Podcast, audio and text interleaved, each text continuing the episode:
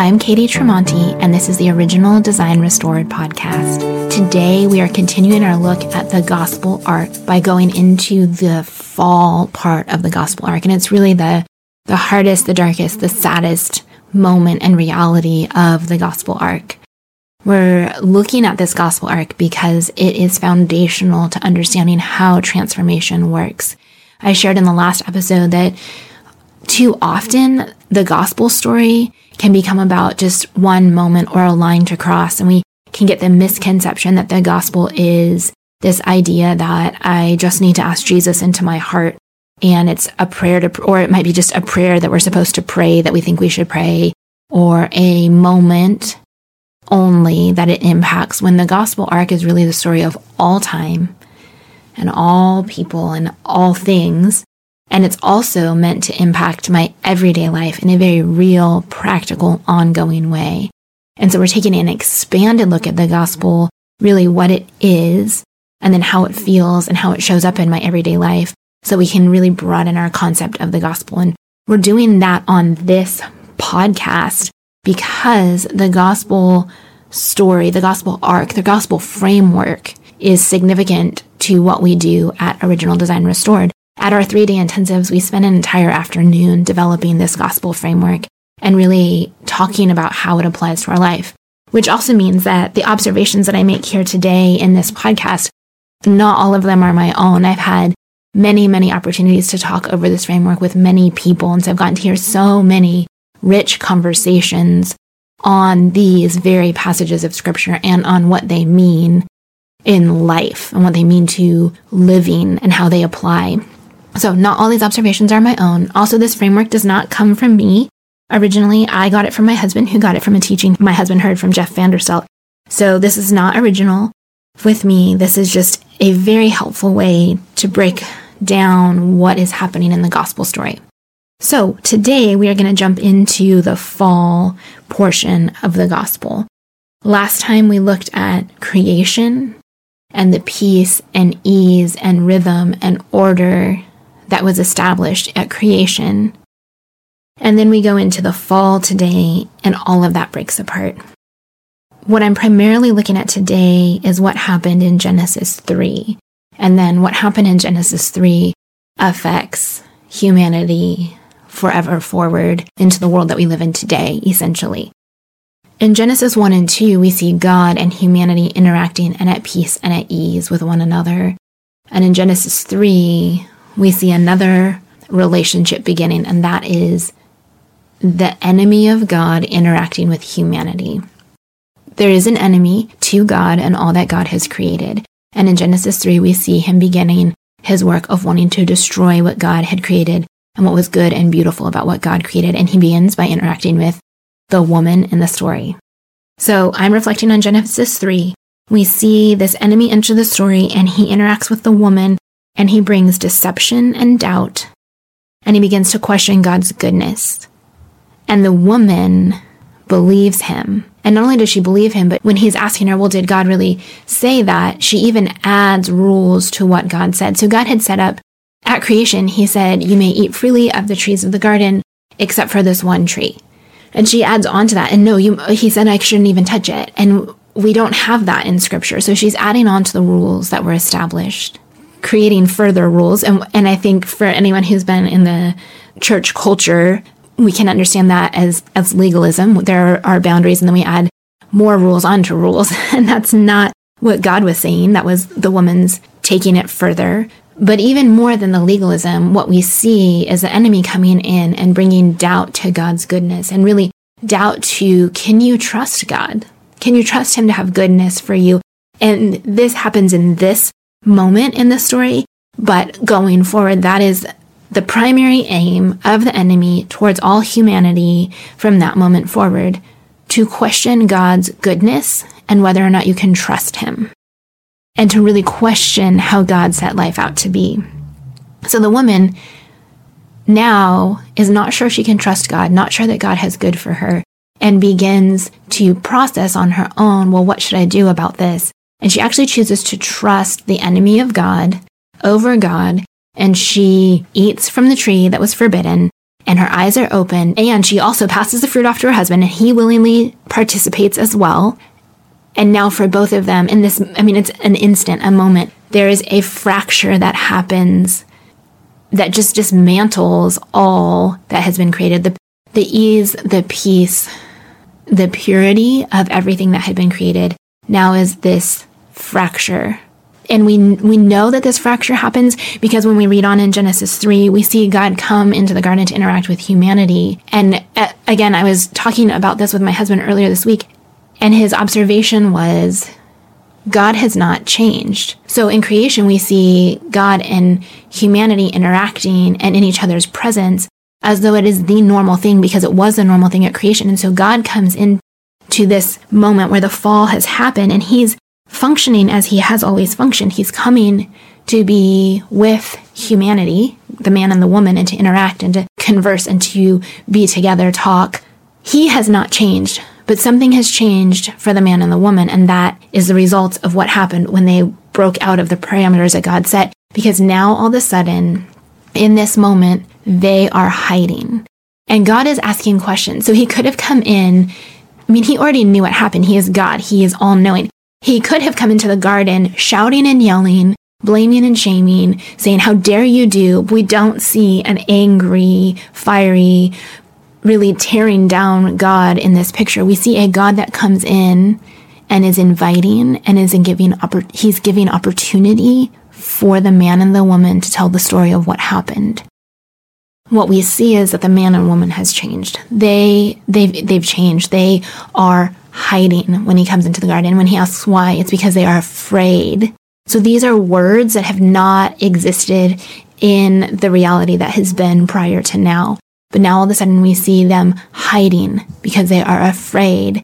And then as soon as God starts asking, now comes in blame and shame.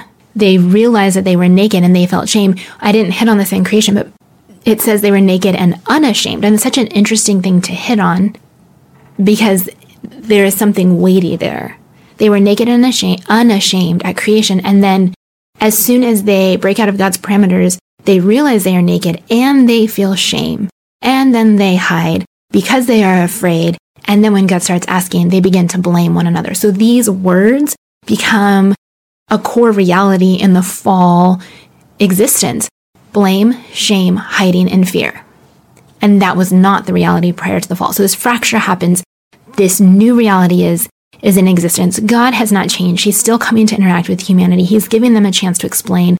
And there is this succession of blame, shame, hiding, and fear. And the man says, It's because of the woman that you gave me. So there's blame all over the place there. She says, It's the the enemy, he's deceived me. And it's just this domino effect. And then there are curses. There is this struggle that now comes in because of this. And then ultimately, God sends humanity out of this garden, out of this peaceful, perfect place, because not to punish, but out of provision and protection. Because now the world is fractured and broken, and, and there is a separation between God and man. There is pain and dysfunction blame, shame, hiding in fear. And God knows that if they stay in the garden, they can continue to live forever because what's of, what is because of what is available in the garden. And God knows to live forever in that broken reality in the fall reality is too much to bear. So now they are out of the garden, out of provision and protection to not live forever the way that they are in the fall. But now we have death entering the story and death becomes a part of the fall reality because now humanity will die. Now, God doesn't just leave that there and, and end the story and now that's over. He has a plan for rescue and redemption and reconnection, but we are sitting in the fall reality. And so for this episode, we're going to get there, but we are not there yet in this gospel arc. And so we need to sit for a moment in the fall and engage with the fall Ironically, I don't know that the fall reality is that far from any one of us because if we just look at our world around us or even at our home relationships, we can identify places of dysfunction, hurt, pain, wounding, struggle, sadness, shame, guilt, fear, and hiding. we can see decay, death, and destruction in the world around us. Our world is marked by the fall because that reality is still the dominant reality in our world. We don't live in a world that is in the creation reality. We live in a world that is in the fall reality. Our humanity exists in the fall. The first man and woman entered at creation and they got to experience that. But we exist in the fall. Every single one of us after that first man and woman entered a fallen, broken, hurting world. And we see the effects of it everywhere. So I, I, think it would be hard to deny that the fall is a part of the world that we live in because we can see dysfunction and destruction. We can see decay and death. That is the fall reality. And I think sometimes, sadly, I do think that we can make it about the world out there and not really look at how the fall affects the world in here, as in in my home, in my family relationships, in myself, in my soul. The reality of the fall is there. And I think the reason that we don't want to look there is because it is scary and we are not always assured that there is a rescuer who can overcome, that there is a God that is bigger. And that is why we need the gospel story. And we're going to get to those pieces because it's too scary to look at the fall reality of my own soul if I don't have a God who's big enough to rescue, heal, and restore. So we have to have a big gospel story and a big God to be brave enough to look at the fall. But we do.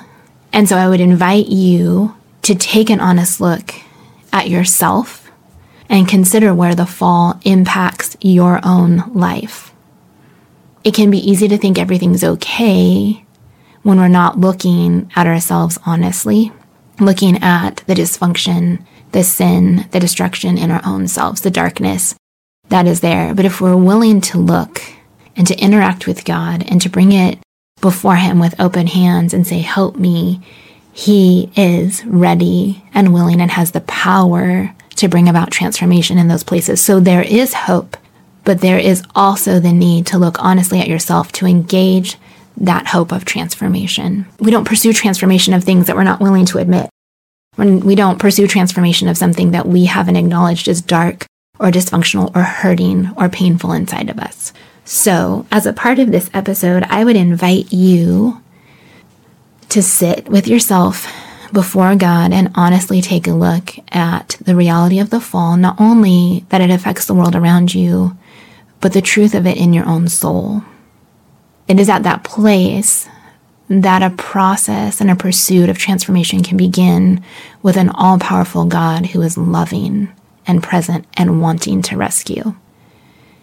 In a moment, a poem will come on it's my husband's spoken word poem on this piece of the gospel story, the fall reality. And I would invite you to sit and feel what this part of the gospel story feels like. I'd invite you to really enter into the presence of God and allow Him to speak and reveal as you listen to this poem.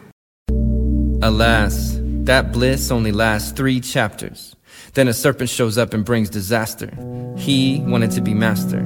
Once an angel of God used to serve the king, now filled with jealousy, wanting to wear the royal ring. Full of pride, changed sides, then got thrown down from heaven like lightning from the sky. Cunning and crafty, as nature was to lie. If you take that fruit, Eve, surely you won't die.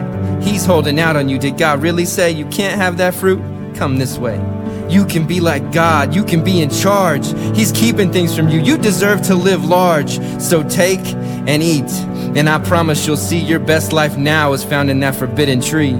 So they ate and were well fed. Why, Adam, didn't you step on that snake's head? You let him stay and be a part of your crew, and like a fool, welcomed him into your marriage too.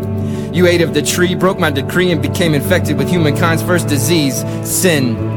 You'll pass it down to all your kin. It's relentless and will affect everyone regardless of skin. The perfect flow of creation now interrupted like a million volcanoes at once erupted. The DNA of man somehow disrupted and the very hard drive of life became corrupted. Everything made will now be marred.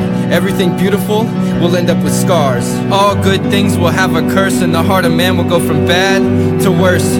People instead of loving will choose to hurt. Even your first son born will spill his brother's blood in the dirt.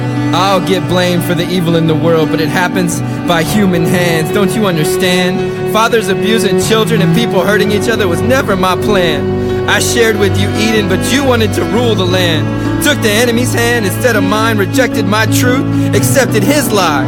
In temptation, you were paralyzed, couldn't see the lies, and instead of looking to me, trusted in your own eyes. Looked to your own supply, which was deficient. In the battle with this enemy, you were never meant to be proficient apart from me. You look to yourself and to your bride for what only I can provide. Look inside my heart and see the heart of a father that wants to protect his sons and daughters. My heart that now breaks because you broke my covenant. You don't understand it now, but I need to bring judgment on sin and the devil and all that corruption, but I'll take no pleasure in the coming destruction. Don't misunderstand me and go running away. I see you naked and ashamed, and I'll spill blood to come your way. Those fig leaves won't do, nor anything else you use to prove that you're okay. You're not okay. And for a long time it'll be that way. But I promise one day to extend my right hand and save. What a heart to break.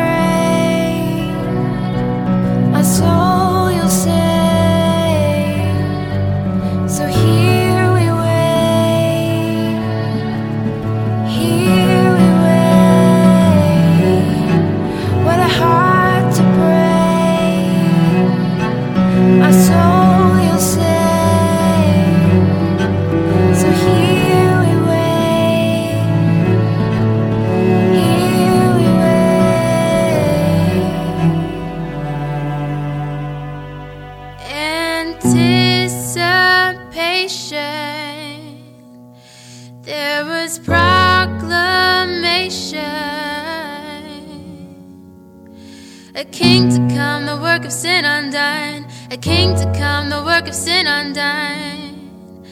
Anticipation.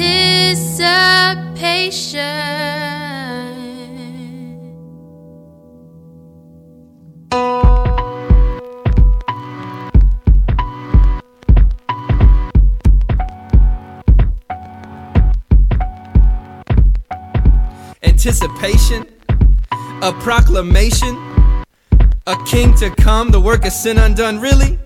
Who could help me? Who could rescue me? My life's a mess that you wouldn't believe. I don't trust anyone, cause they all deceive.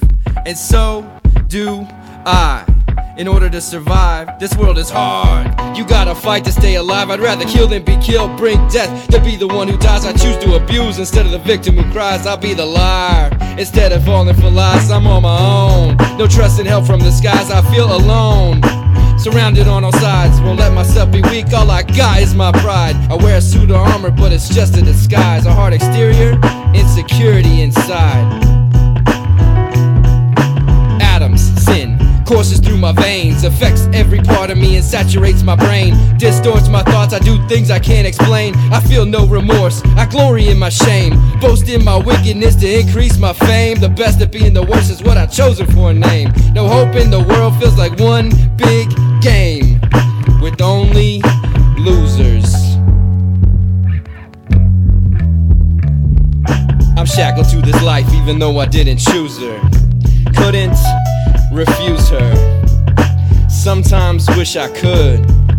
Life would be worth living if I could see any good. I hear Messiah's coming, but will he really care? Is he strong enough to get me out of this snare? When will he arrive? Will I still be alive? Maybe it's a fairy tale told to comfort the pain inside. But that pain, you can't hide. That hurt on here will devour you whole. Tear you up on the inside like a cancer of the soul. It eats everything, unrestricted. We're all affected, afflicted, infected, conflicted. Can't be who we wanna be. I hate the man inside of me. Who was it I was meant to be? Ah, he's under lock and key. Not just a padlock that you can pop, but a demon who's screaming at me, stop.